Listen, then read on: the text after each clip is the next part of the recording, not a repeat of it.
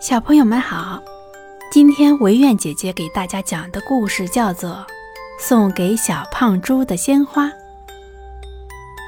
小胖猪的腿不小心摔断了，只能待在家里，哪儿也不能去。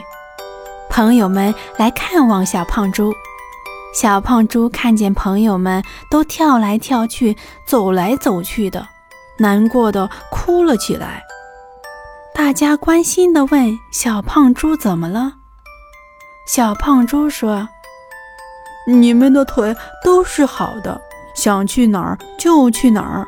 可我呢，就连最喜欢的鲜花都看不到。”大家你看看我，我看看你，都不知道该怎么办才好了。这时候，小猴子大声说。我们来给小胖猪采鲜花吧。小兔子说：“那怎么行？我们不能摘花。”小猴子没了办法，摊开手说：“那怎么办呀？”小袋鼠说：“啊，我有办法啦！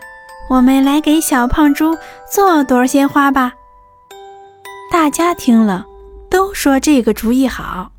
他们开始动手做起来，没一会儿功夫，一朵鲜花就做好了，再给它涂上红色，就完成了。等等，小兔子叫道：“鲜花怎么能没有花香呢？”说完，小兔子回到家，拿来了兔妈妈的香水，朝着鲜花喷了几下，然后说：“这一下才真正完成了。”他们把鲜花送给了小猪，小猪看着漂亮的鲜花，闻着醉人的花香，高兴地笑了。小朋友们，今天的故事就讲到这里。如果你喜欢的话，请点击订阅加关注吧。